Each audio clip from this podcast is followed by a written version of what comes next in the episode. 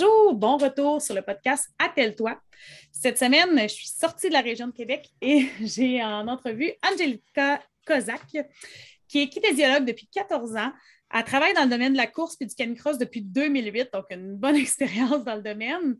Son fun, elle, c'est éduquer les gens, les aider à bien commencer à travailler avec leur chien, mais aussi avec leur corps. C'est un aspect qui est quand même souvent négligé, on va se le dire, dans le monde du canicross. Elle a aussi étudié, ben, elle, est en train d'étudier en ostéopathie pour se perfectionner et mieux accompagner les gens qu'elle entraîne. Puis avant ça, elle avait déjà fait plusieurs formations sur l'entraînement du chien. Peut-être qu'en ce moment, tu ne sais pas c'est qui trop trop, mais d'après moi, si je te dis Kinovi, peut-être que ça te parle plus. Donc, c'est euh, le nom secret euh, Angelica Kozak qui est derrière l'entreprise euh, Kinovi. Donc, salut Angelica. Salut! Ça va bien? ça va très bien, toi? Yes, ça va bien. Je suis contente de te recevoir. Ça fait déjà un petit bout qu'on en avait parlé. C'est moi qui n'étais pas assez disponible. ah, ben moi aussi, j'avais un petit peu de la difficulté d'être disponible, mais je suis vraiment contente d'être ici euh, en ce moment avec toi. moi aussi, je suis contente de te recevoir. Puis je sens que ça va être euh, un podcast où est-ce qu'il va y avoir beaucoup de bagages parce que tu as beaucoup de formation, tu as beaucoup de choses à dire, j'ai l'impression. Oui, euh, je vais essayer de ne pas vous perdre euh, dans tout ça puis de rester structurée dans mes explications. c'est parfait, ça. Puis si tu pars un peu, on aime ça quand même. Dis-moi, j'ai plein de questions sur l'entraînement sur ton entreprise et tout ça, mais avant, j'aimerais ça apprendre à connaître un petit peu plus, surtout qu'on ne se connaît pas en vrai. C'est la première fois sur le podcast que j'interviewe quelqu'un que je n'ai pas rencontré en vrai, jamais. Fait que, pas juste pour moi, mais pour les auditeurs aussi. Peux-tu me dire qui est Angelica Kozak en quelques, quelques mots, quelques phrases? Euh, c'est, vraiment une très bonne question parce que, euh, d'habitude, on, se présente toujours en tant que professionnel et tout ça. Puis là, euh, la question est vraiment plus personnelle. Puis honnêtement, qui je suis, ben, je pense que je suis quelqu'un de hyper curieuse, hyper passionnée aussi euh, au niveau du plein air, au niveau de la santé. Euh, tu sais, veux, veux pas, mon côté personnel va interpréter mon côté euh, professionnel. Parce que pour moi, dans le fond, mon côté personnel, c'est mon côté professionnel. Je, je, vis de ma passion, fait que je vis de la curiosité, euh, aussi le fait de, c'est ça, le plein air, puis euh, les chiens, la santé humaine, c'est vraiment euh, la personne que je suis. Je pense que je suis quelqu'un de très créatif aussi, innovateur dans la vie de tous les jours. J'ai réalisé que je te suivais sur plusieurs comptes sans m'être rendu compte que c'était toi. ah oui, ça c'est drôle. Il y avait, voyons, c'est lequel qui est comme simplicité, oui, c'est en fait, euh, c'est explorer euh, la simplicité qui est euh, notre nouveau compte, qui est un petit peu plus le côté simpliste de la vie de tous les jours. en fait, nous, on a déménagé au mois d'avril dans les Laurentides à Valmorin, puis on a acheté une maison centenaire avec à peu près 6-7 acres de terrain que aucun voisin. Donc, je me suis dit que c'était quand même un lien avec euh, parce qu'éventuellement, je vais construire ma clinique euh, d'ostéopathie ici, de kinésiologie et de formation canine et tout ça sur cette terre-là. Donc, je trouvais ça important de quand même faire le lien entre les deux, mais oui, c'est comme euh, un nouveau volet qui, se développe tranquillement.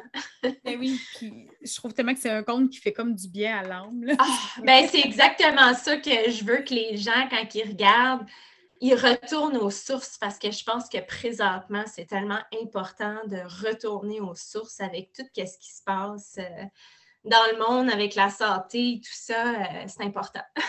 oui, vraiment.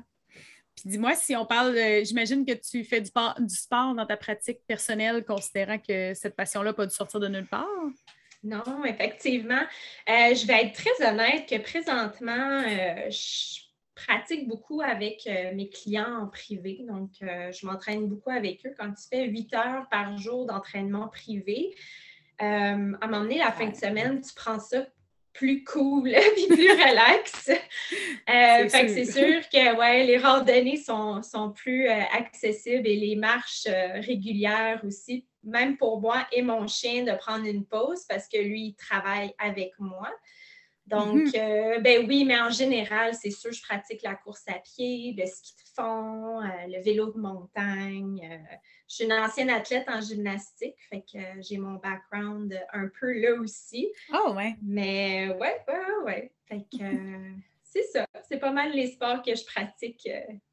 Je, suis très terre. J'aime l'eau, mais j'aime plus avoir les deux pieds dans la forêt. oui. C'est parfait, ça. C'est ça, tu as l'air d'être une fille de nature, là. Oui, je, le suis très. Puis sinon, si on dirige vers Kinovi, c'est toi qui as fondé Kinovi, finalement. Puis je sais, je, connais un peu les cours que vous offrez, mais j'aimerais ça te laisser la place, euh, en fait, d'en parler.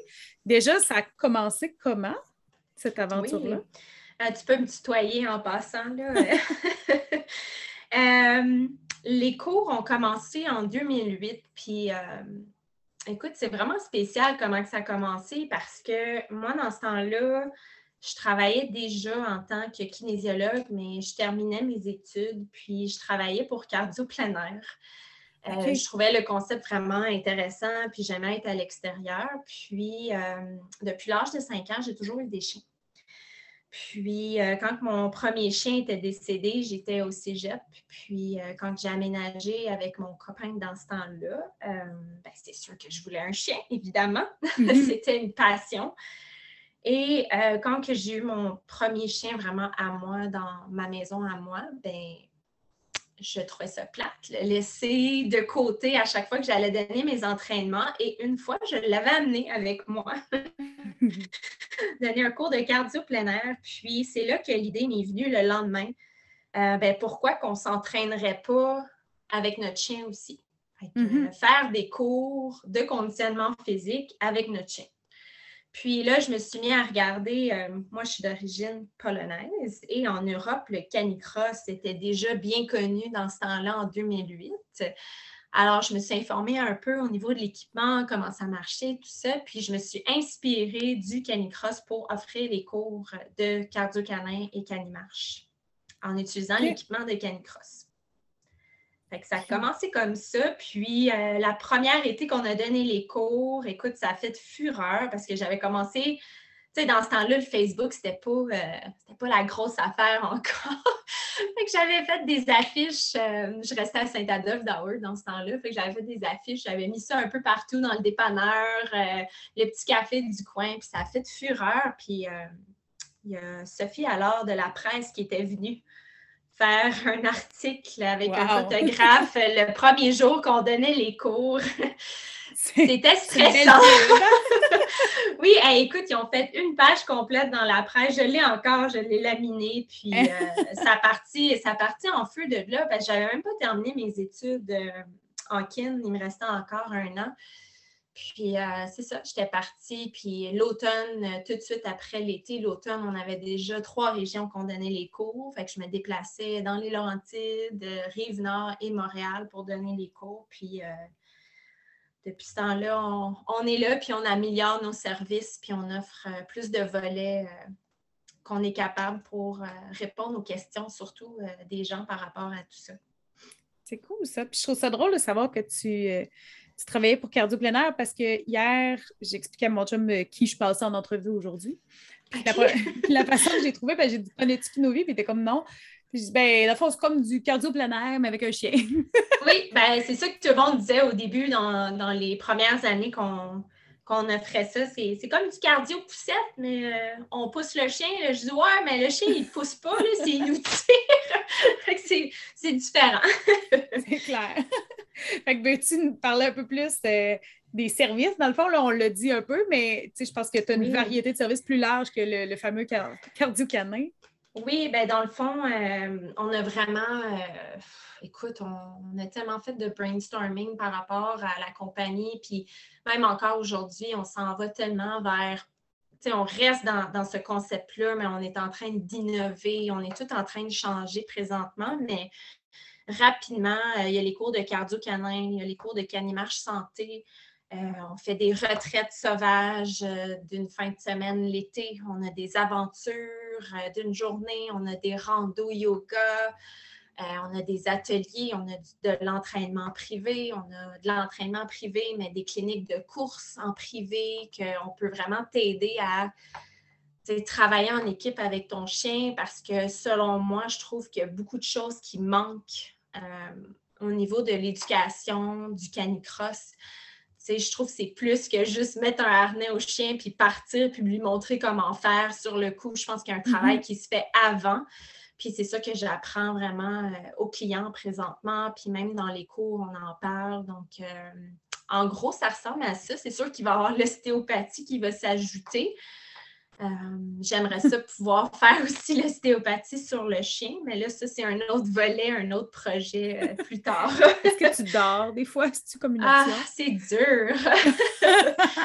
mon cerveau, il, réfléchit beaucoup. c'est ce que, si j'allais dire ce que je vois, mais c'est plutôt ce que j'entends. oui, oui, oui. Ben, je suis très euh, avant-gardiste, donc j'ai beaucoup de choses que je vois dans le futur, mais il faut que j'apprenne à faire les pas avant de se rendre. oui, non, c'est ça. Fait que Crime, tu as vraiment une. Euh, c'est ça. Plus qu'une variété de services parce que tu as aussi les projets plein la tête. Là. Je serais curieuse que tu parles un peu plus du côté retraite parce que, tu sais, je pense que le, Bon, des cours privés et tout ça, euh, on en reparlera peut-être plus dans la préparation chien-humain. Mais euh, c'est de quoi que vous offrez que je trouve quand même intéressant. Là? Oui, ben dans le fond, on a les retraites une fin de semaine. Je pense que cette année, ça va être déjà notre cinquième ou sixième édition. Euh, c'est la retraite sauvage. Donc, on fait ça toujours au lac des 31 000, qui est une super belle place, mais très, euh, sauvage. Donc, il n'y a pas d'électricité, il n'y a rien. Donc, euh, c'est une fin de semaine que les, clients y arrivent le vendredi, puis on fait des activités toute la fin de semaine ensemble jusqu'au dimanche.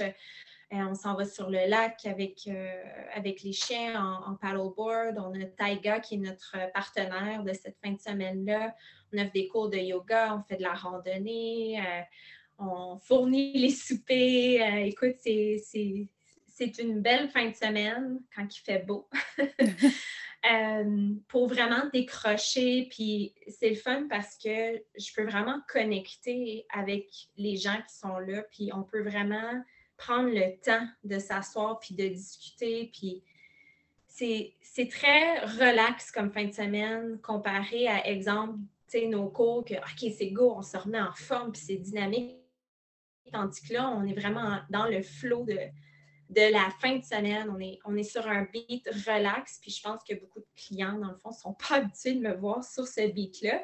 Euh, il y a toujours aussi Émilie qui, euh, qui fait les retraites avec moi, qui est une kinésiologue euh, dans mon équipe. je l'appelle mon bras droit et gauche des fois. elle est là aussi pour m'aider pour que tout roule sur des roulettes cette fin de semaine-là parce qu'on veut vraiment que les clients se, se sentent dorlotés fait que ça ressemble à ça. Là, tu as parlé d'Émilie. Ça m'amène à te demander qui est l'équipe derrière toi? Est-ce que tu as plusieurs personnes? Oui, en fait, euh, en fait, on cherche des kinésiologues, fait que je lance ça comme ça. Avis de recherche d'emploi, vu que de oui, recherche d'emploi. Euh, il n'y a pas du tout de pénurie de main-d'œuvre. exact. Euh, donc, j'ai Émilie, que ça fait longtemps qu'elle est avec moi. elle donne les cours à Longueuil et à Saint-Amable. Euh, j'adore Émilie. Écoute, euh, des fois, euh, c'est ça. C'est mon cerveau, c'est comme mon deuxième cerveau. Elle m'aide beaucoup dans, l'avancement de tout ça. après ça, j'ai Amélie. Amélie, qui c'est toutes des kinésiologues dans le fond. j'en ai qui, qui, font, j'en ai une qui fait aussi son, sa formation d'ostéopathie à la même école que moi. Elle a commencé cette année. Donc, ça, c'est Marlène. Euh, Amélie, elle travaille euh, dans la section de Terrebonne, Repentigny et c'est tout, juste cette section-là. Euh, j'ai Marlène qui est une nouvelle dans l'équipe qu'on aime vraiment beaucoup aussi. Elle a fait pas mal toute la rive nord et une partie à Montréal. J'ai Natacha qui est à Gatineau. Euh, donc, euh, c'est pas mal ça. C'est sûr, encore une fois, je fais une annonce. Euh, je cherche des gens, des kinésiologues pour Québec. Je cherche des kinésiologues pour la rive nord aussi, pour qu'on puisse répartir un peu plus les, tâches et tout ça. Mais oui, exactement. Puis moi, je m'occupe des Laurentides. Mais moi, je ne donne pas vraiment, je donne presque plus de cours de groupe. Non. Parce que je m'occupe vraiment plus de les entraînements privés et aussi le, tout le backstage, euh, l'orchestre en arrière de tout ça. Oui. Toi, t'es le petit canard qui pédale, mais que ça n'a pas l'air de, là. Ah, ouais.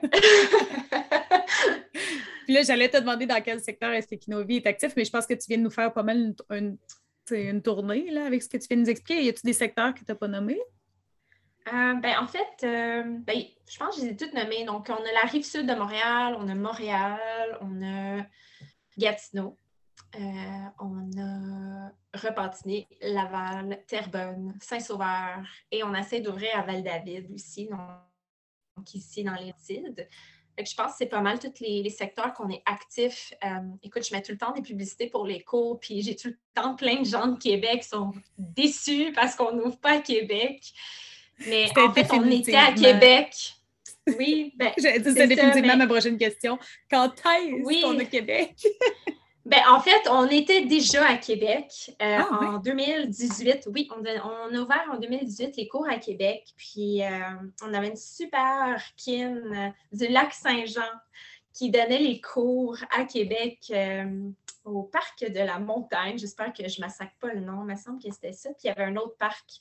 Mais après ça, en 2019, juste avant la pandémie, notre super kin, elle redéménageait au lac Saint-Jean. Donc, euh, on a fermé les cours en même temps que la pandémie. Ah, Puis là, depuis ce temps-là, euh, ça a été très difficile repartir à Québec parce que, un, ben, on, était en pandémie, donc euh, c'était plus complexe à Québec dans ce temps-là, dans votre coin. Mm-hmm. Il y avait beaucoup d'éclosions et tout ça. Fait que là, ils fermaient les écoles, ouvraient les écoles, fermaient mais je me dis, bon, je ne peux pas gérer ça. Pauvre qui, qui est à l'autre bout, puis moi, je ne pouvais pas me déplacer non plus parce que ça demande quand même beaucoup de formation. On forme beaucoup les, filles parce qu'il faut qu'ils soient prêtes à gérer 15 chiens dans un groupe. Ouais. Et il euh, faut qu'ils soient prêtes aussi à, être autonomes, à donner les cours. Fait que Québec, on travaille là-dessus. Mais euh, ça ne sera pas, euh, sera pas pour, pour tout de suite, malheureusement. Là, on on a beaucoup de choses à faire ici présentement. Mm-hmm. Mais euh, ça, va, ça va venir, ça va venir. J'ai déjà parlé avec euh, du domaine euh, nomade. Oui, salut Maud de la Pointe. me semble que je salue à toutes les, à toutes les podcasts. salut à Maud de la Pointe. oui, fait que je réfère tous les clients à Maud en ce moment parce que nous, on ne donne pas de cours. Mais euh, c'est sûr qu'avec Maude, on était intéressé de faire, euh, on s'est déjà parlé au téléphone, d'offrir les cours de cardio canin et canimarche euh, au domaine nomade. Ben Donc, c'est un petit, une petite surprise qu'on annonce, sauf que c'est ça, je suis encore à la recherche de la bonne personne qui va être assez autonome de faire ça là-bas parce que moi, je ne peux pas faire quatre heures de route à toutes les non, fois. Non, c'est ça. Puis tu disais que tu parlais de peut-être Québec un comeback, puis je me suis dit, me semble que le domaine nomade. oh oui, on, on, avait fait de la télépathie, moi, puis Maude déjà, puis c'est vraiment drôle. Je me disais tout le temps, il faudrait que j'écrive à Maude, il faudrait que j'écrive à Maude. Puis là, pouf, j'avais un message de Maude dans, mon, euh, dans mes courriers. Là. Je disais, ah, c'est ça. Ben oui. pour rien. fait que, avis à une kinésiologue, un ou une kinésiologue euh, à Québec, euh, on est en recherche on est pour avoir genre la job de rêve. Là. on va se le dire. Oui, c'est vrai que c'est le fun. Mais il faut vraiment que tu aimes les chiens aussi parce que. Oui, mais je pense que notre auditoire euh, aime les chiens. on en ouais. parle Oui, c'est sûr. ah, bon, ben, ça répond. Je me demandais tellement pourquoi il n'y en avait pas à Québec, mais j'ai vraiment échappé le fait qu'il y a eu un bout qu'il y en a eu à Québec. oui, ah, ben, ça a été très euh, underground un peu. Là. Euh. Ouais.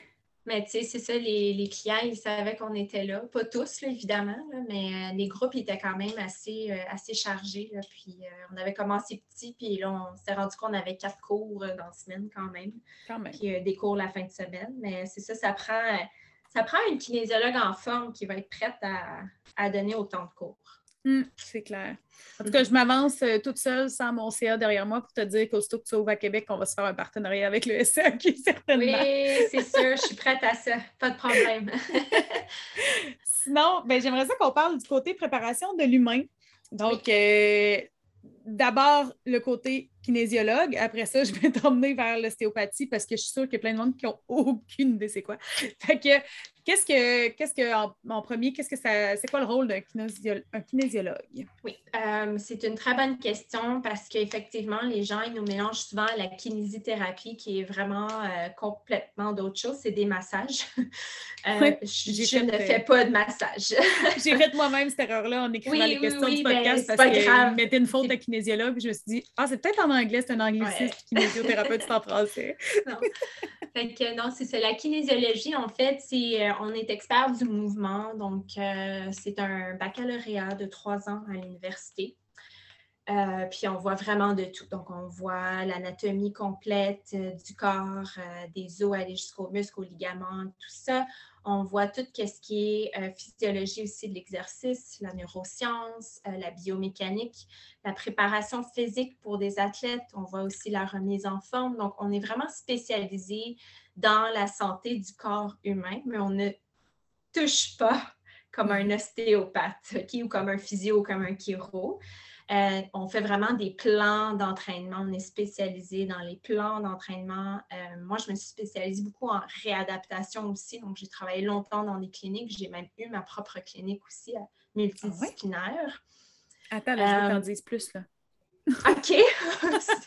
Sur la clinique? oui, mais ben, ça pique ma curiosité. Là. Oui, ben en fait, euh, ça fait quand même très longtemps. Euh, j'avais parti ma clinique, puis j'avais vraiment comme le gros rêve de grosse clinique avec euh, les médecins, le physio, l'ostéo, les infirmières. Puis je, me suis rendue à là. Par, contre, j'étais malheureuse parce que j'étais plus à l'extérieur. Donc, euh, ça me manquait beaucoup. J'étais plus sur le terrain et j'étais en déséquilibre euh, par rapport à ça. Donc, euh, j'avais décidé de fermer la clinique. Donc, je l'ai eu pendant deux ans.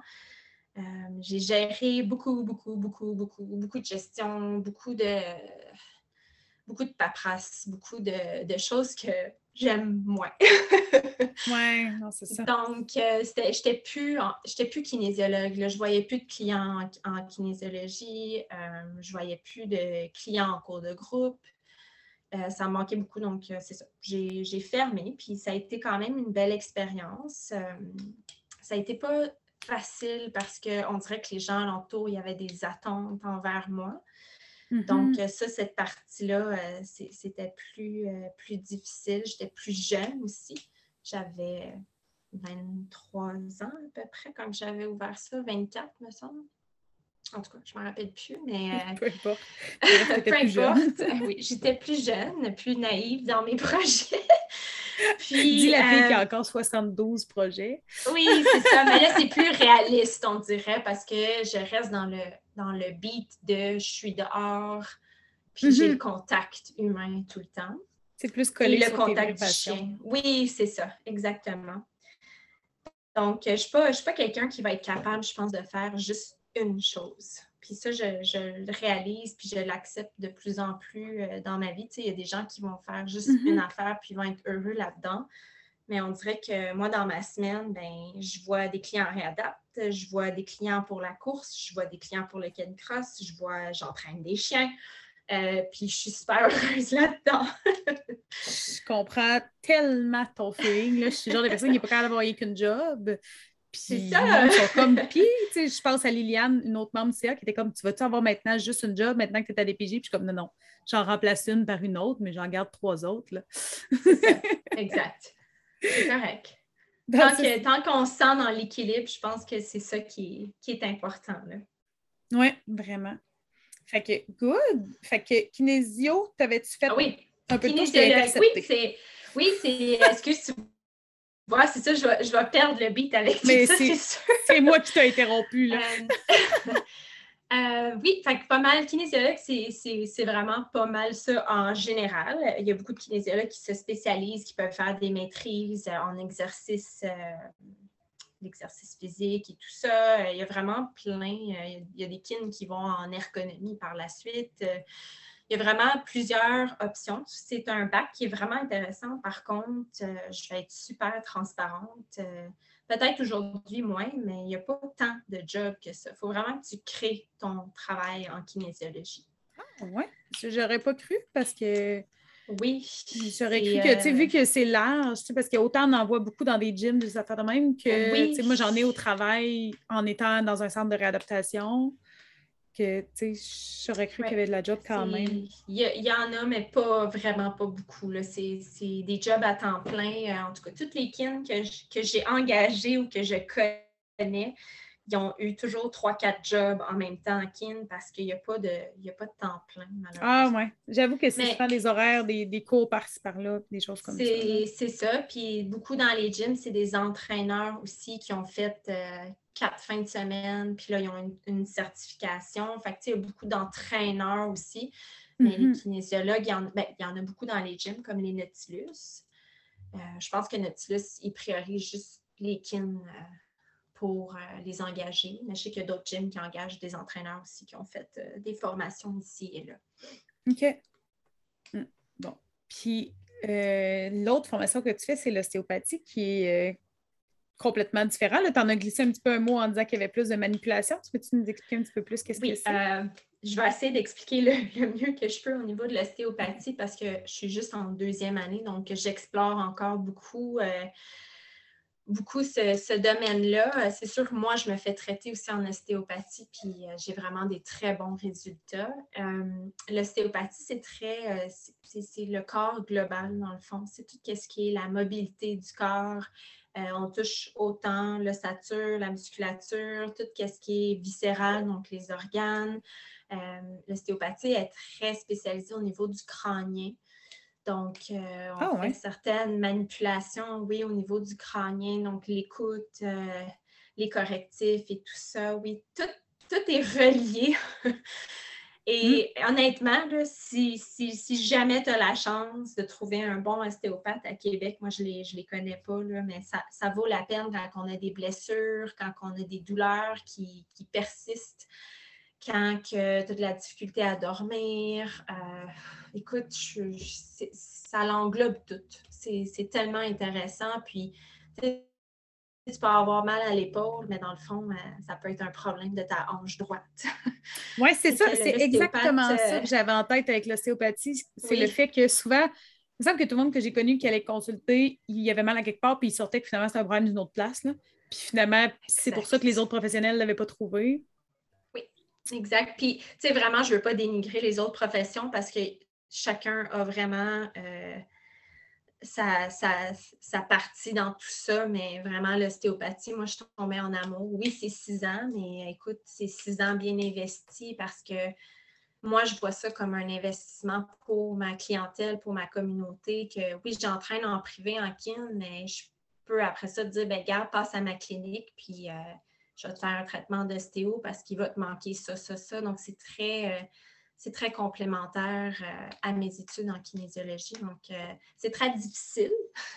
Ouais. c'est difficile parce que, exemple, moi, j'ai des physiothérapeutes euh, qui sont dans la cohorte avec moi. Fait eux sont déjà habitués de toucher, de manipuler tout ça. Nous, en kin, on n'en fait pas. Donc, j'apprends vraiment de d'en bas de l'échelle, mais je suis vraiment très passionnée parce qu'il y a vraiment beaucoup de choses qui sont reliées avec le corps humain ou même juste le système reproducteur féminin. Là, euh, je pense que je vais faire une thèse là-dessus. Je trouve ça tellement intéressant. Euh, j'ai justement mis un article aujourd'hui, euh, des recherches que j'avais faites sur le cycle menstruel par rapport à, tous les mythes qu'on nous donne, qu'on nous parle par rapport au cycle menstruel. En tout cas, je ne veux pas embarquer là-dedans, là, mais allez lire l'article. ça pas l'air intéressant. On dirait que ça pique vraiment ma curiosité. mais j'imagine que ce n'est pas le sujet d'aujourd'hui. Mais... Non, une autre fois. Et la conclusion, c'est que c'est beaucoup plus large que ce qu'on pense, là, finalement. Oui, vraiment. Euh, c'est très large. C'est c'est large, puis en même temps, ça a un effet entonnoir euh, pour justement trouver pourquoi que notre corps réagit comme ça et comment je peux aider à qu'il ne réagit plus à ça. Mm-hmm. Wow. C'est vraiment, ça peut bien être six ans. Ouais, oui, vraiment, une chance. une chance pour un cours de quatre, de quatre fins de semaine. non, c'est ça. Dis-moi, à travers tes, yeux de personnes qui ont comme vu tout ça, autant le côté plus entraînement de la kin que le corps humain de l'ostéo, pourquoi est-ce que c'est si important de bien préparer une personne qui veut se mettre au, ben, à la course, mais particulièrement au canicross? Euh, mais honnêtement, moi, ce que je vois beaucoup, c'est soit les gens vont se démotiver rapidement parce qu'ils n'ont pas les résultats qu'ils veulent nécessairement, autant de leur corps que la vitesse de leur chien, si on veut. Mm-hmm. Euh, les blessures aussi, donc euh, les gens vont se blesser plus rapidement. Je pense que c'est important de vraiment faire la prévention, d'avoir la bonne technique pour que la personne puisse faire le sport le plus longtemps possible sans avoir des contraintes physiques par mm-hmm. rapport euh, au sport. C'est quand même un. ça dépend quel, genre de chien tu as aussi. Mais c'est quand même quelque chose qui est très physique puis beaucoup d'impact sur le corps euh, humain.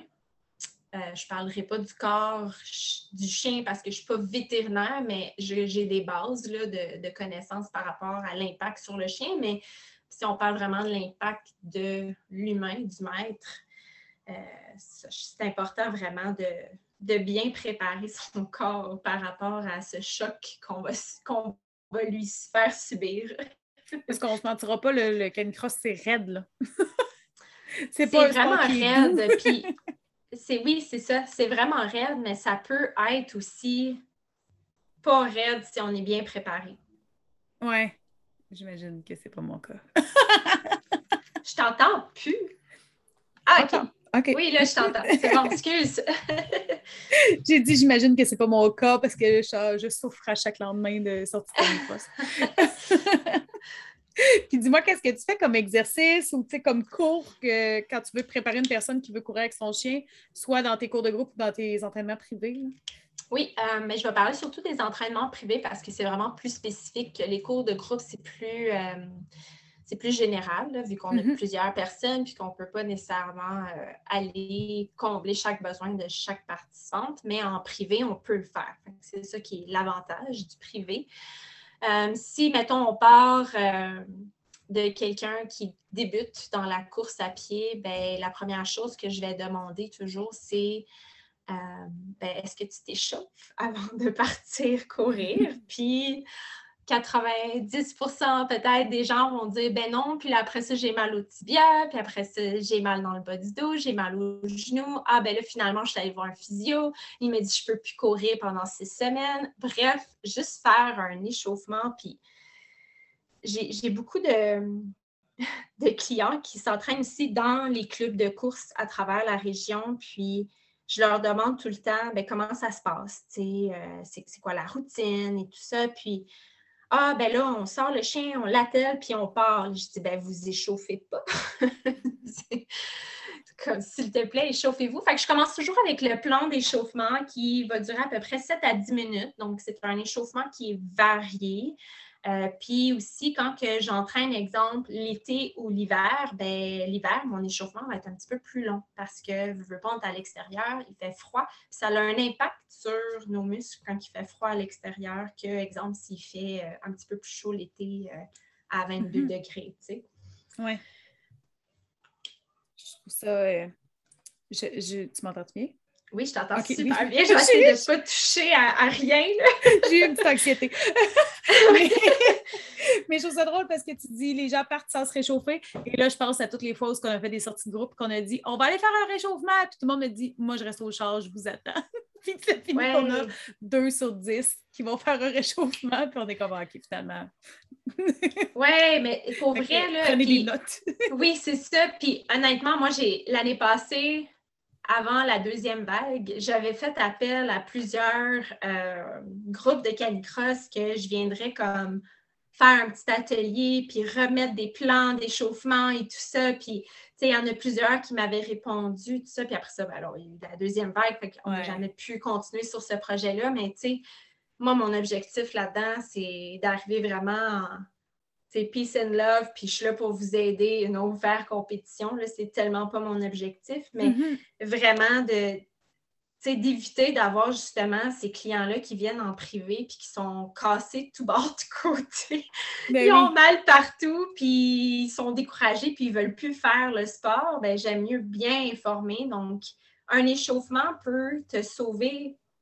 C'est vraiment une prévention de blessure, un échauffement, surtout avec l'impact qu'on a en course, parce que après ça, il y a la technique de course et tout ça. c'est mm-hmm. comme un, autre volet de tout ça, mais juste de bien s'échauffer puis de préparer son corps peut te sauver d'entorse à la cheville, euh, peut juste te activer si tu as une plus grosse journée puis que tu es fatigué. Tu sais, courir fatigué, des fois, à une vitesse que son chien court, ça peut aussi créer des blessures euh, ou des moments d'inattention, mais l'échauffement te réveille. Donc, ça vient tout mm-hmm tout échauffer les muscles, augmenter la circulation sanguine, euh, au niveau de tes articulations, ça vient vraiment tout comme lubrifier. Donc, c'est super important de faire un échauffement. Puis, des fois, les gens, ils ne savent pas non plus comment s'échauffer. Ils se mettent à faire des étirements. Mais là, on ne fait pas d'étirements avant d'aller faire un exercice d'impact. Ça va juste créer d'autres blessures. fait que, tu sais, l'échauffement, euh, je peux, je peux en envoyer là, dans, les, dans les groupes de, de Ken Cross des échauffements, puis faire des vidéos, puis montrer. C'est comme un projet qui, me tient à cœur parce que justement, les gens, ils se blessent tellement. Puis, il y en a qui prennent vraiment les compétitions à cœur, puis ils veulent vraiment y aller, mais là, juste parce qu'ils n'ont pas fait le 10 minutes d'échauffement au début, ben, pendant l'entraînement, ils se sont blessés, puis là, sont monopolisés pendant 6 à 8 semaines. Mm-hmm. C'est clair. Fait oui, plan 1, l'échauffement.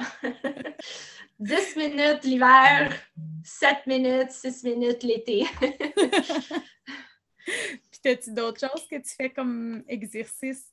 Qu'est-ce que tu fais finalement? Comment ça se passe quand quelqu'un vient te voir et dit Salut, je veux commencer Canicross, je ne sais pas comment faire?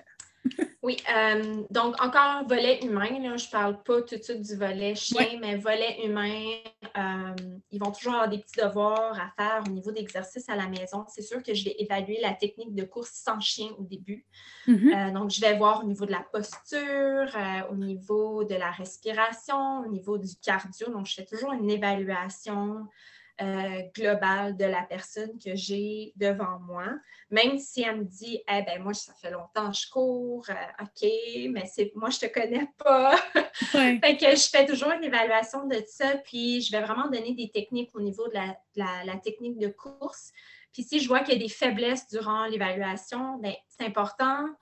Ça, c'est l'autre erreur que je vois beaucoup, c'est que, ah, moi, je m'entraîne, je fais du jogging tout le temps, ça va, je n'ai pas besoin de faire d'exercice de musculation, mais ça aussi, ça peut créer des blessures à long terme. Donc, qu'est-ce qu'on fait? C'est qu'on va ajouter des exercices, des périodes d'entraînement de musculation dans la semaine de la personne. Donc, tu as la partie cardio, tu as la partie musculation, tu as la partie flexibilité, tu as de la partie qu'on peut mettre aussi pliométrie. Donc, la pliométrie, ça prépare notre corps à l'impact que le jogging nous fait. Donc, ça varie souvent à l'entour de tout ça. Et du repos, ça c'est l'autre erreur que je vois aussi. Personne ne se donne le droit de repos, mais pourquoi? ton chien a besoin de repos aussi. Là, je veux dire, euh, c'est important d'avoir des temps de repos pour récupération. Donc, ton corps a besoin de récupérer pour être plus fort la prochaine fois. Tu dirais, après euh, un entraînement de canicross, tu conseilles aux gens de, mettons, est-ce que tu conseilles de ne pas faire deux journées de canicross de suite ou tu sais? Ça dépend de l'entraînement. Exemple, si tu as fait, euh, je ne sais pas moi, lundi, tu as fait un entraînement d'intervalle super intense, puis là, le mardi, tu refais la même chose, peut-être je te dirais, ouais, ce serait peut-être bon d'avoir un petit 24 heures de pause, va donc faire une randonnée à place. Mm-hmm. ou un entraînement plus léger en continu sur une surface sans dénivelé. ça peut être ça. ça. peut être ou va faire du vélo avec mm-hmm. ton chien. Donc, tu sais, c'est vraiment juste de varier. Puis c'est important aussi je, repense encore à mon article qui parlait du cycle menstruel. Euh, surtout les femmes, de varier leurs entraînements pour avoir les bénéfices. Je parle vraiment des femmes parce que ça a un lien avec notre cycle menstruel, dont un article que je vais faire par la suite. Mais je referme la parenthèse. Mais d'avoir des entraînements variés, ça permet aussi au corps de devenir meilleur et non de stagner puis là, finalement, on n'a plus de résultats non plus. On trouve que notre cardio, ben, il est resté à la même place. Fait que là, quand on s'en va faire la course, exemple, à Bromont, qu'il y a plein de montées et de descentes, puis là, ben, on n'est pas capable de le faire parce qu'on n'a pas, pas assez varié nos entraînements. Donc, ça, c'est mm-hmm. important. Changer les surfaces aussi. Donc, euh, courir sur une surface euh, asphaltée, là, on n'embarque pas le chien là-dedans, évidemment, là, mais mm-hmm. courir sur des surfaces, c'est aussi qu'il y a plusieurs racines, qu'il y a plusieurs, euh, des pierres et tout ça. Moi, personnellement, je suis moins à l'aise dans ces surfaces-là qu'exemple des sentiers en forêt, que c'est tout plat. Mm-hmm. je suis plus à l'aise là. Mais tu sais, ça, c'est un travail que moi, je dois faire, mais je le vois souvent, ça aussi, avec mes clients. Oui, de toujours rester dans, les, dans la zone de confort, finalement. Oui. Ben, c'est correct de rester, mais il faut, faut, des fois faire des petites sorties. Euh, pas trop extrême, mais tu sais, juste vraiment varié. Un peu comme la façon qu'on mange, ben, c'est important de varier parce que si on mange toujours la même affaire, ben, il y a des mm-hmm. petits problèmes qui peuvent euh, apparaître par la suite. Oui, c'est un beau. Euh, un beau parallèle. C'est un concept qui me dépasse, les gens qui ne font que le même entraînement. Ça ferait tellement longtemps que je me serais ennuyée. Euh, ben, Moi aussi, mais oui, effectivement. puis il y, en a, il y en a beaucoup plus qu'on pense. Puis je, le vois aussi, puis c'est vraiment pas pour dénigrer les groupes de canicross. Au contraire, euh, moi, je trouve ça tellement génial qu'il y ait ça, puis je trouve qu'il devrait en avoir plus, mais je trouve ça manque, il manque d'informations, puis c'est ça que je trouve dommage. C'est mm-hmm. que c'est toujours la, même piste, la même sortie, euh, le même fonctionnement. On dirait que, on dirait que vous avez peur d'essayer des nouvelles affaires ou d'aller chercher de l'information, puis il y en a plein d'informations, il y a plein de façons de s'entraîner. Puis en plus, chaque personne est différente, a une morphologie différente, a un background différent, a une posture différente. Donc, pourquoi qu'on ferait tout le même entraînement? C'est ça que j'essaie d'analyser beaucoup dans, mm. dans tout ça. Ben oui, tu as tellement raison. Là. je pense à Québec, on fait pratiquement toujours au même endroit les courses, ben, nos entraînements parce qu'il euh, y a une logistique derrière. Là. Oui, effectivement. je suis d'accord tout un combat, trouver des endroits qui autorisent les sorties de canicross, puis euh, qu'il n'y ait pas 800 000 escaliers, puis... Euh, oui, mais c'est bon, des escaliers, faites-en! C'est qu'en canicross, descendre des escaliers, des fois, ça peut être oui, dangereux. Oui, ça peut être plus dangereux, mais il y a une technique pour le chien qui rentre, là. oui, c'est ça. il me semble que j'imagine, tu sais, les plonges qu'on peut avoir dans une oui, d'escalier avec genre un chien de 90 livres qui tire, là. c'est sûr que là, il faudrait l'attacher au cou puis m'en un au pied pour faire les escaliers. oui, non, définitivement. Mais c'est vrai que tu as raison que tu me donnes des idées pour nous autres là, de faire des, entraînements qui ne sont pas nécessairement toujours en traction, mais qui permettraient aux membres de varier. Là, on, on, était un peu dans une philosophie qu'on donne un, une sortie par semaine, on est toujours au même endroit, puis souvent les gens en tout cas, comme moi, personnellement, je vais aller faire d'autres choses des journées où je n'ai pas de canicross. Je vais aller en vélo, je vais aller, peu importe, je vais aller en rando, whatever. Mm-hmm. Mais euh, j'avoue qu'on devrait, avec le chien, faire une variété là, dans, à l'intérieur même du club. Oui, puis même pour le chien, euh, tu sais, moi, j'ai personnellement, j'avais un chien que j'ai carrément brûlé parce que on apprend aussi nos mm-hmm. erreurs. ben, je l'ai brûlé, puis à six ans, il ne voulait plus mettre le harnais. Ah ouais. Fait que, tu sais, j'ai appris de, ce chien-là, puis avec le chien que j'ai présentement, euh, ben, je varie tellement mes entraînements que mon chien va rester toujours motivé. Quand mhm. que je vais lui mettre un harnais, ben, il est prêt. Puis c'est quand même un chien qui travaille huit heures par jour avec moi. Donc, c'est super important pour moi de varier euh, ces moments d'entraînement aussi pour pas être démotivé. Puis il y a sept ans aujourd'hui, puis il est encore motivé comme quand il avait deux ans. Donc, euh, je me dis que je fais sûrement quelque chose de correct avec lui. Définitivement. j'ai le goût de glisser vers la préparation du chien, mais il y a comme un entre-deux qui est la complicité entre le chien et l'humain. Euh, je sais que c'est de quoi que tu travailles à travers tes, cours. Euh, je pensais plus dans des cours privés, j'imagine, que tu travailles ça? Oui, ben, on le travaille, euh, on l'intègre dans les cours de groupe depuis, je dirais peut-être depuis 2019. on intègre vraiment la complicité aussi entre les membres dans le groupe parce que j'ai tant qu'à faire des formations, j'ai fait une formation de yoga aussi. Fait que je suis professeure certifiée de yoga. La fille, elle a rien euh, puis, j'ai appris beaucoup de choses dans, cette formation-là aussi. Et c'est là que j'ai vraiment créé en 2019, avant la pandémie, évidemment, euh, le travail d'équipe dans nos cours de groupe entre les participants, de créer une complicité entre eux mais aussi de créer une complicité entre le chien et le maître pendant le cours. Fait qu'on le travaille aussi euh, en entraînement privé, mais je trouvais ça tellement important parce que je vais juste moi faire une parenthèse. Euh, il y a beaucoup de gens qui s'empêchent de venir à nos cours de groupe parce que ils sont gênés parce que leur chien est réactif ou parce qu'ils ne sont pas mm-hmm. en forme. Donc, ils se mettent beaucoup de, barrières sociaux qui ne devraient pas parce que, tu sais, on s'en va pas aux Olympiques avec les cours de groupe. Puis le but, c'est vraiment de s'amuser puis de faire sortir notre corps de la maison, de le faire bouger et aussi de le faire avec notre chien. Fait que en créant la complicité entre les membres, ça fait en sorte que la motivation d'entraînement est beaucoup plus présente. Il y a beaucoup moins de clients qui sont absents au cours parce qu'ils ont hâte, parce qu'ils se sentent à l'aise et pas incompris dans, les cours de groupe. Donc, euh, voilà, je ferme la parenthèse. C'est quoi la question? la question, c'est comment tu travailles ça? Comment je travaille ça? Oui, mais ça, c'est comme super abstrait, tu sais, la complicité entre ton chien, tu sais.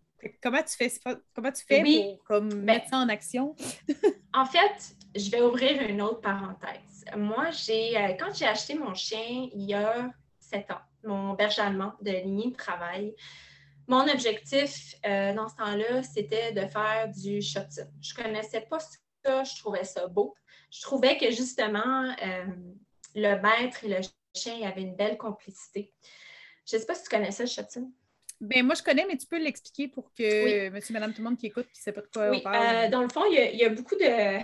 Bon, il y a le côté positif et il y a beaucoup de, de, blabla négatif aussi par rapport au Shotun, euh, tout dépendant les, les méthodes d'entraînement et tout ça. Mais moi, je ne rentre pas là-dedans. Là. Ce n'est pas ça l'intérêt. C'est juste que je trouvais que c'était très intéressant comment que le chien était tellement engagé et motivé à travailler avec son maître que je voulais apprendre ça. Mm-hmm. Donc, euh, je me suis acheté mon berger allemand. C'était mon deuxième berger allemand. J'ai toujours eu des bergers allemands quand j'étais jeune et tout ça. Puis là, euh, c'est vraiment un chien que, j'aime beaucoup. C'est une race que j'aime beaucoup, que je connais bien.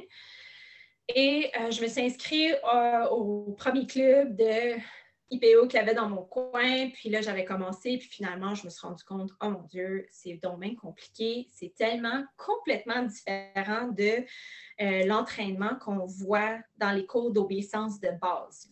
Ah ouais? Tu sais, où on donne la croquette, puis que là, on est quasiment en train de mettre la croquette devant le chien pour qu'il nous écoute et tout ça. Là, on rentre vraiment dans une, dans une autre gamme. Et là, j'avais pris, je m'avais pris un entraîneur qui était bon dans ce qu'il faisait. Et j'ai appris énormément dans ces cinq dernières années-là avec ce chien-là et dans le monde de Shotton. Euh, ça a tout changé ma, ma, perception de l'entraînement du canicross. Et c'est là, en voyant les clients quand ils arrivaient dans les cours ou en privé, je me rendais compte que le chien, il se fout carrément de son maître. Puis là, je me mm-hmm. dis, bon, le chien, il se fout carrément de moi comment je vais faire pour faire du canicross avec mon chien qui est à 1,5 mètres, mettons, devant mhm. moi, puis qu'il va m'écouter?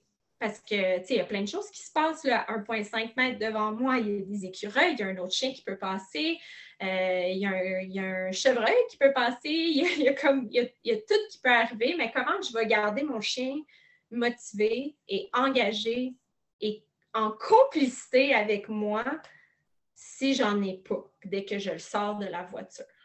Mm-hmm. Fait que là, c'est là que tout l'entraînement que j'ai fait, les formations, les séminaires, j'ai passé beaucoup de temps à comprendre euh, le IPO et le Shetson. Puis même encore aujourd'hui, j'en apprends encore. Puis j'ai des entraîneurs que j'aime beaucoup, qui travaillent bien dans, le domaine de Shetson, avec qui j'ai appris puis que j'apprends encore aujourd'hui.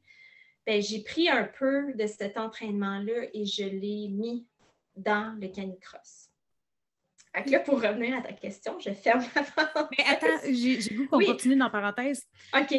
Mettons qu'on rend ça concret. Là. Tu sais, c'est quoi la, la, vibe derrière ça? On dirait que je, je bon, c'est différent du renforcement positif avec la gâterie, là, ça, je le comprends, mais on dirait que je comprends ce que c'est pas, mais pas ce que c'est.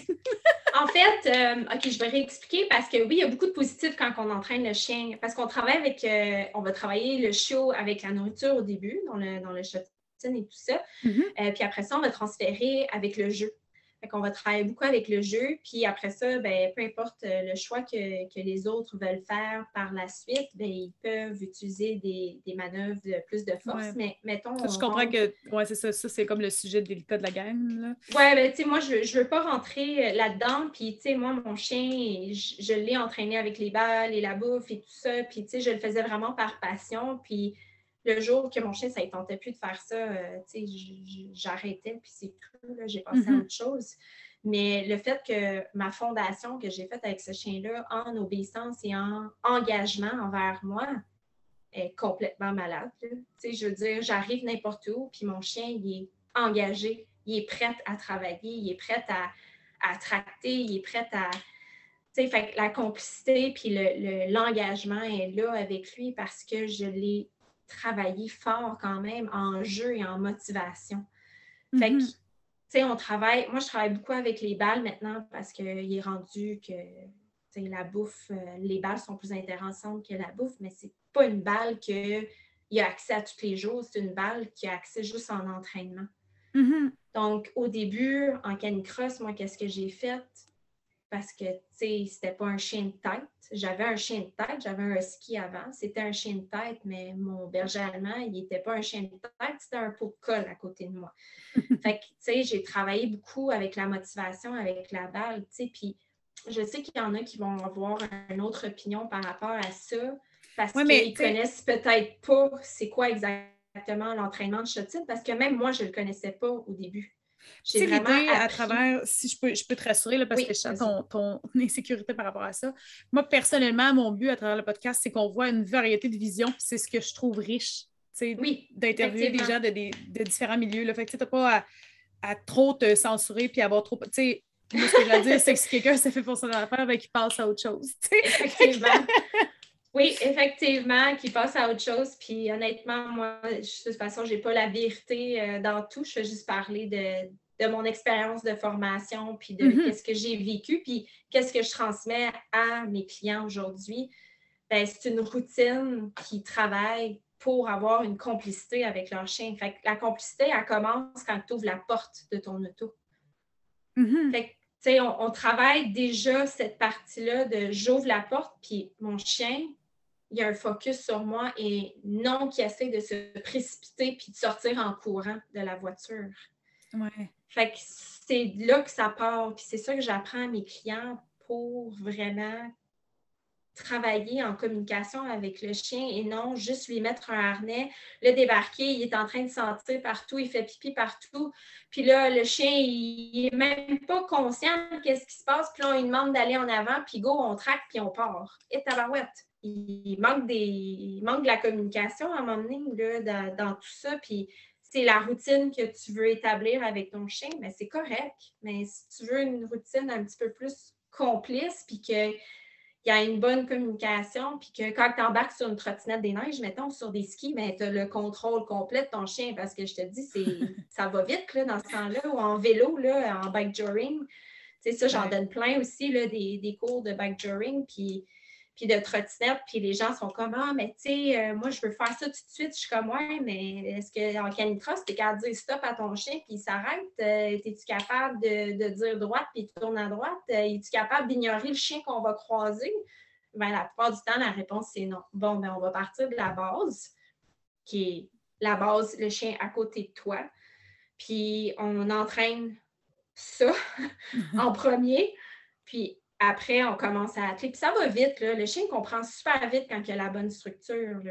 Après ça, on attelle, puis là, on remet tout ce qu'on a fait à côté. Bien, on lui donne une, plus grande distance, si on veut. Moi, mon, garçon, il a, il a 10 ans, puis l'âge de 6 ans, 7 ans, ben, hmm. c'est lui qui tient la trottinette en arrière. Il a un casque et tout ça quand même. Mais mon chien, tu lui dis stop, ben, c'est stop, il arrête. Puis on dirait qu'il sait quand c'est mon garçon en plus. Il court moins vite en plus, il ralentit.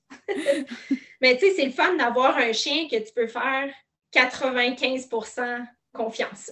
ouais. Parce que tu peux pas faire 100% confiance à un chien, mais au moins 95% que tu es en course ou quoi que ce soit, mais tu sais que ton chien, il va pas, il va pas disjoncter sur le chien d'à côté. Moi, ça m'est déjà arrivé en course, justement, euh, avant la pandémie, il y avait une dernière course à l'automne euh, au guide canin. Puis, euh, tu sais, moi, je me, suis, je me suis placée complètement à gauche parce que je donne toujours mes cours à gauche avec mon chien. mon chien est habitué de courir à gauche. Mm-hmm. Puis, il y avait un gars qui était dans, la première ligne de départ. Là, il y avait les élites euh, qui partaient avec Laurie Grenier, puis tout ça, puis Maud Lapointe, justement. puis là, après ça, il y avait comme la ligne 1. Fait que, moi, j'étais là, j'étais prête, puis il y avait un gars qui n'avait pas, pas d'expérience. Je pense que c'était la première fois qu'il appelait son chien, mais le chien, il a attaqué tous les chiens dans le départ. Fait que, ah, tu sais, ça, c'est plate, là, mais mon chien, j'y fais confiance dans le sens que il est concentré à la tâche malgré qu'est-ce qui se passe à côté, mais à un moment donné, il y a des limites aussi. Oui, non, c'est ça. Mais il faut quand même, c'est ça, une bonne expérience. Oui, exactement. Mais de là à bien entraîner, bien préparer ton chien, mm-hmm. avoir une bonne complicité de travail avec ton chien, je pense que c'est la fondation que, que je vois qui manque beaucoup dans le sport présentement. Ça, c'est mon, opinion, là, puis de qu'est-ce que je vois euh, par rapport aux clients qui, qui viennent me voir ça serait quoi si tu avais un conseil à donner pour quelqu'un qui veut travailler ça, puis que là, un conseil que tu peux donner via un podcast, là, on sent qu'on est limité? Oui, on est quand même limité, mais vraiment, c'est de la patience parce que, tu sais, on est dans un monde aussi que tout va vite, vite, vite, puis on veut vite, vite, vite les affaires, on veut vite, vite, vite euh, atteler nos chiens, puis que ça aille en ligne droite, puis que ça soit parfait. Mais ça prend du temps de se rendre là, puis c'est pas toujours le fun à chaque entraînement, puis que ça va pas toujours bien aller à chaque, entraînement non plus. Fait que, tu sais, je dirais de la patience puis de la constance aussi, de ne pas changer les entraînements à chaque fois. Pas le chien, c'est un petit peu différent. L'humain, on veut varier, ouais. mais quand on veut apprendre quelque chose de spécifique au chien, tu sais, c'est d'avoir une bonne routine de, de travail. OK. Good. Puis, dis-moi, euh, si on, continue vers le chien, là, qu'est-ce que, euh, qu'est-ce que tu travailles vraiment au niveau du chien, dans les programmes que tu as, euh, montés? Je pense que tu as monté des programmes qui sont vraiment avec un grand aspect sur l'animal. Oui c'est quoi tu veux savoir? Décris-moi un petit peu plus en détail pour que je dise, euh, que je te réponde comme il faut. Ben, est-ce qu'il y a des exercices que tu fais spécifiquement pour le chien ou ça, c'est plus vraiment la complicité? Est-ce que, est que tu fais des vraiment, programmes euh, pour partir un chien, mettons? Oui, effectivement. Donc, euh, on, a, on a un plan. si on parle d'exercices physiques, euh, ben, il y a toujours le fitness canin. Si je vois que le chien euh, a certaines euh, instabilités ou quoi que ce soit, ben, je vais référer en fitness canin ou quoi que ce soit. Moi, je ne touche pas ce, volet-là. Je pourrais, mais je n'ai pas le temps de faire d'autres formations. mais sinon, je vais vraiment travailler comme un plan structuré sur exemple basé sur 5 à 10 cours. Fait qu'on va travailler au début, vraiment la complicité, donc le plan, quand que euh, on arrive dans un endroit puis qu'on veut vraiment que le chien soit focusé sur nous. Mhm. Après ça, euh, on va travailler vraiment euh, près du chien parce que c'est beaucoup plus facile de travailler près du chien au début que de le mettre tout de suite en harnais puis demander de faire plein de choses quand on n'est pas capable de se rendre à lui. Donc, on va vraiment travailler. je vais donner un exemple. moi, je trouve que le stop est une super belle commande importante. Euh, dans le canicross, euh, si jamais tu veux aussi faire la trottinette, du, ben, du, euh, du, bike joring, du ski joring, tout ça, d'avoir mm-hmm. un chien qui est capable d'arrêter à la commande. Je trouve que c'est quand même hot de, faire ça. Euh, donc, on va vraiment le travailler à côté de nous. Fait qu'on n'a on pas mis encore le harnais du chien. Puis, tu sais, on a plein qui me demandent Ah, ben, tu sais, à quel âge que je peux commencer le canicross? Ben, oui, à 12 mois, tu peux commencer la traction continue pendant plusieurs, plusieurs kilomètres. Mais on peut tout faire l'obéissance à partir de 10 semaines sans nécessairement mettre un harnais sur le chien. Donc, euh, on peut travailler tout, tout vraiment à côté. Puis après ça, quand que le chien commence à comprendre euh, les commandes et tout ça, euh, moi, j'aime beaucoup travailler avec les marqueurs aussi parce qu'on s'entend qu'on ne peut pas commencer à donner des croquettes au chien quand il est en avant. Non, c'est ça. Euh, donc, on travaille les marqueurs. Puis les marqueurs se travaillent avec des jeux. Donc, je propose plusieurs jeux comme exemple, travailler, mettons, moi, c'est good. Je veux dire good à mon chien. Ça, ça veut dire c'est bon, qu'est-ce que tu fais, continue. Fait si mon chien, exemple, plus tard, si on utilise ce marqueur-là en canicross, ben, si mon chien est déjà euh, attelé en avant, puis il court, puis il est super bien en ligne droite, ben moi, je vais faire good. Un peu comme le, clic du clicker. Mm-hmm. Sauf que je veux qu'il reste dans cette position-là. Fait que lui, il sait, ce marqueur-là, on l'a travaillé beaucoup dans plein de situations de jeu, que good, ça veut dire c'est bon, qu'est-ce que tu fais? Continue. Fait que là, lui, il est motivé. c'est bon, qu'est-ce que je fais? Je continue. Après ça, on va travailler euh, un marqueur, exemple, de relâchement comme yes.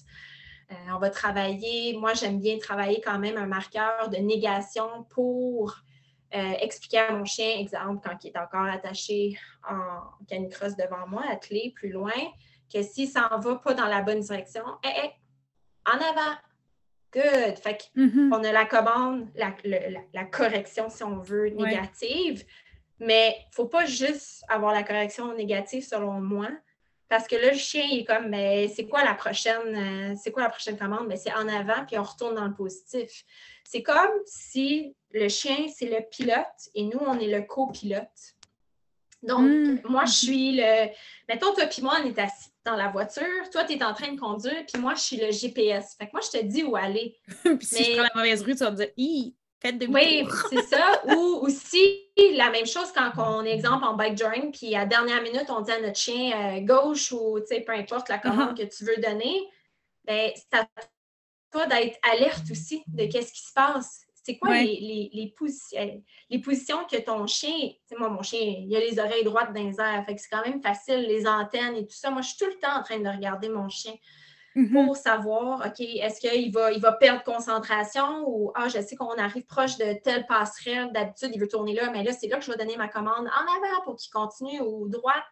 Yeah, good boy, OK, on continue. Fait que ça, j'apprends tout ça au client de bien lire son chien pendant qu'il court parce que ça peut lui sauver comme plein d'affaires. ouais. Donc, euh, ça, c'est d'autres étapes qu'on voit. C'est sûr qu'on embarque dans la technique de course. De l'humain aussi, mais là, vraiment pour le chien, on, rentre dans tous ces, détails-là parce que les gens, ils courent des fois, puis ils ne regardent pas leur chien. Ils regardent pas, puis à un moment donné, il y avait un écureuil, puis là, le chien part, puis là, ben, problème de hanche, ben là, il faut que tu ailles voir un ostéopathe. fait que, tu sais, je, je, leur donne plein de trucs par rapport à comment bien lire son chien, puis on le pratique beaucoup, beaucoup. Et là, on met tout ce qu'on a fait à côté, donc tout ce qu'on a fait, euh, toutes les commandes qu'on a pratiquées près, le chien près de nous, on les intègre par la suite en canicross. OK. Ah, je trouve ça intéressant. Puis tu as comme répondu par défaut à mon autre question qui était ah comme non, mais c'est parfait, là. parce que ma, prochaine et en fait dernière question, c'était comment partir un, un chiot quand il, quand, il, est jeune. Mais dans le fond, ça, tu disais que tu peux le partir euh, dès qu'il est chiot. Est-ce que tu offres des cours de groupe de poppy pour bien les partir? Euh, moi, je n'offre pas de cours de groupe de poppy parce que je trouve que ça devient cacaphonique au niveau des besoins de chaque personne. Écoute, moi, je, donne, je lève mon chapeau à ceux qui donnent des cours de groupe de chiot. Euh, je trouve que c'est beaucoup plus efficace lorsque tu es seul, un à un avec la personne, parce que, tu sais, même moi, j'ai un entraîneur pour mon chien, puis c'est tellement important d'avoir ça parce qu'on fait tellement d'erreurs qu'on ne se rend pas compte des fois, puis qu'on crée des plis. C'est pas nécessairement des mauvais plis, mais qu'on crée des plis Puis après, on est comme, ben là, pourquoi mon chien fait ça? Je comprends pas. Puis moi, après ça, je regarde, puis je suis comme, ben c'est parce que tu as fait ça, ça, ça. les clients sont comme, ah, tu sais, fait je les, je les fais vraiment un à un, puis c'est beaucoup plus efficace. Puis je le vois vraiment le résultat après, quand j'ai des clients qui embarquent dans les cours de groupe. Un, ils ont plus confiance parce qu'ils savent plus qu'est-ce qu'ils font. Euh, deux, ben, ils ont appris à mieux communiquer puis à mieux comprendre leur chien.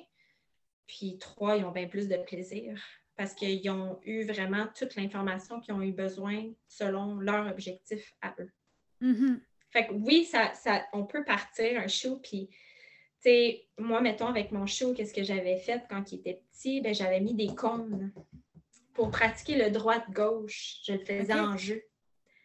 Après ça, quand j'ai attelé mon chien, moi j'ai attelé mon chien vraiment en tard. Euh, je l'ai attelé à deux ans. J'ai fait ma première course avec lui parce que j'étais vraiment concentrée dans, dans le shotting. Mais je travaillais quand même toute sa fondation pour le canicross. Écoute, ça a été super le fun de l'atteler en canicross parce que toutes ses bases, ses commandes, il les savait tout. Mais ben oui. Fait que, tu sais, j'avais pas à me battre avec comme un, yo-yo au bout de la laisse de, la, de la bonne, du bungee parce que la communication était là, la fondation était là. Tu sais, je dis pas qu'il fait pas d'erreur encore, tu sais, ça l'arrive, là, mais mm-hmm. c'est pas un chien robot, là, non plus, mais ouais, c'est ça, de je vois... vivant, Oui, c'est ça, exactement. puis, tu sais, il va, il va avoir des mauvaises puis des, des bonnes journées aussi comme nous, mais je me dis waouh, puis c'est là que j'ai vraiment réalisé que il nous manque tellement d'informations au Québec par rapport au canicross que tu sais juste puis ici j'en parle souvent dans mes posts que c'est pas juste de mettre le harnais du chien à 12 mois puis partir, c'est comme une des, des pires erreurs que, je vois parce qu'après ça, tu sais moi ces gens-là viennent chez nous puis là, on repart vraiment de la base puis ils sont tellement contents les clients parce que il y avait une course à Rimouski là, récemment. Oui. puis euh, j'avais des clients qui sont allés, puis dont une qui, elle, elle avait pris 10 rendez-vous euh, avec moi, puis elle est arrivée avec ses deux bergers australiens, puis elle dit Moi, mon objectif, là, c'est que je veux faire du bike journey avec mes deux chiens attelés. J'étais comme OK.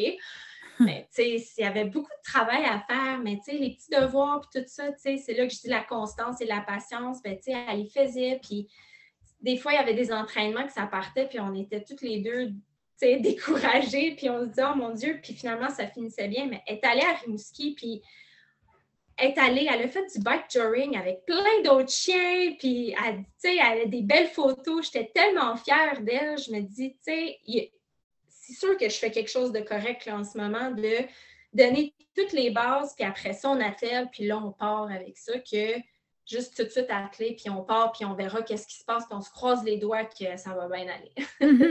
Non, c'est ça, c'est clair. C'est tellement complet. J'en reviens à quand est-ce qu'on a ça à Québec? ah, ben écoute, euh, je ne sais pas. je ne sais pas.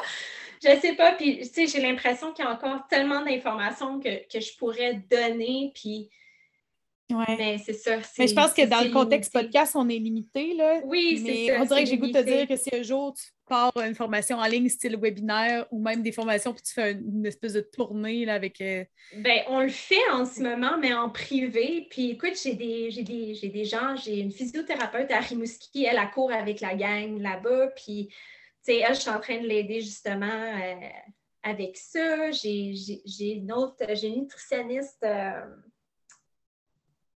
en Abitibi, je cherchais le, nom en Abitibi. Fait que, tu sais, j'en fais, mais c'est sûr qu'on est quand même limité aussi au niveau euh, de Zoom parce qu'à un moment donné, c'est la technique qui rentre. Puis, ben oui. tu sais, il faut, faut, que je sois là.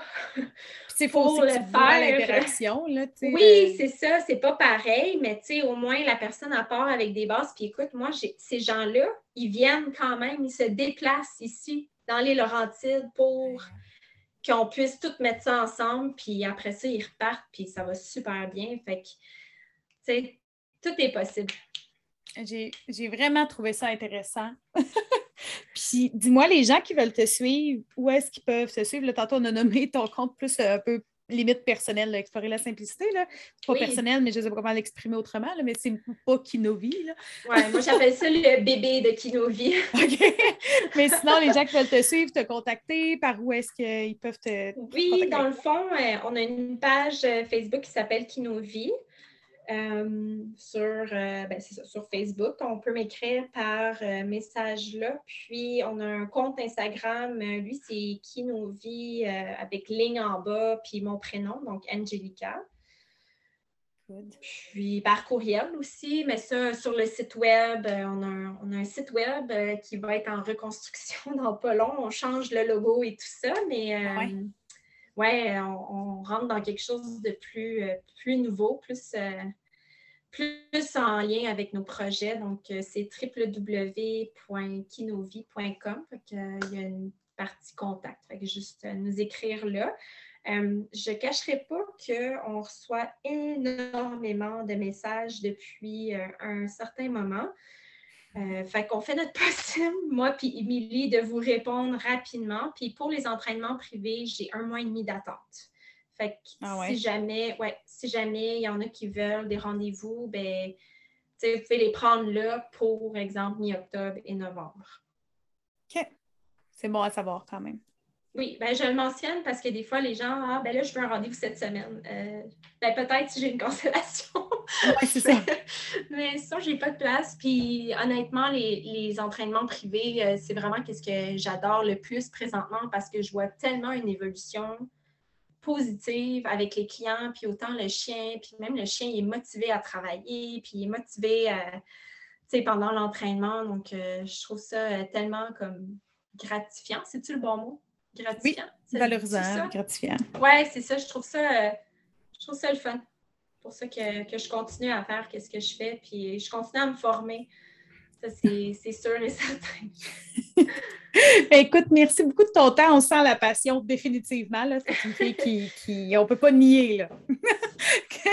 tu as la tête pleine de projets, tu as tout le temps des nouvelles idées. Je pense que aller prendre un, café avec toi en, réel, on pourrait parler pendant trois heures. Oui, j'aimerais ça. Si je viens à Québec, je t'envoie un message. C'est définitif. On a un deal. ça va me faire plaisir. yes. Ben, écoute, tu es la bienvenue aussi pour venir nous faire un tour. Puis, euh, si tu décides de venir faire un, espèce de séminaire à Québec ou quoi que ce soit, fais-moi signe. Oui, on va te... ben écoute, moi, ça, c'est quand même quelque chose qui m'intéresserait. Fait que euh, montez-vous à un groupe, puis on, sédule une date, puis je m'en viens. Yes, c'est good. Fait que si vous avez ben, entendu ce podcast-là, puis que ça vous intéresse, écrivez-nous. Écrivez-moi. Si vous oui, êtes écris à toi, s'il te plaît. Québec, écrivez à moi. Je ne me suis pas présentée en début de podcast, mais Karianne Levasseur. Euh, oui, c'est ça. J'allais dire écrivez-moi sur Facebook, mais je suis comme pas trouvable sur Facebook, il faut que ça reste comme ça. Fait que arrangez-vous pour trouver quelqu'un qui me connaît, qui me qui vous enverra vers le contact. c'est un, jeu. Trouver, euh, Charlie, c'est ça. c'est ça, mais j'ai comme réalisé que donner les, mes contacts via un podcast qui est public, c'est peut-être pas l'idée du siècle quand tu es intervenante à la DPJ. écrivez, euh, écrivez sur la, page du SAQ, puis je gérerai dans un deuxième temps. Donc, euh, merci beaucoup de ton temps. C'était vraiment intéressant. Puis euh, au plaisir de se revoir en vrai. oui, certainement. Fait que je te souhaite une bonne soirée. Nous, quand on a enregistré ça, on était en soirée. Les auditeurs, je ne sais pas quelle heure vous écoutez ça, mais je vous invite à partager le podcast. Ça m'aide toujours à faire connaître, donc euh, via vos stories, une publication Facebook, Instagram, peu importe. Mais plus que de monde qui savent qu'on existe, plus que ça nous donne une chance. Donc, euh, bonne journée. À la prochaine.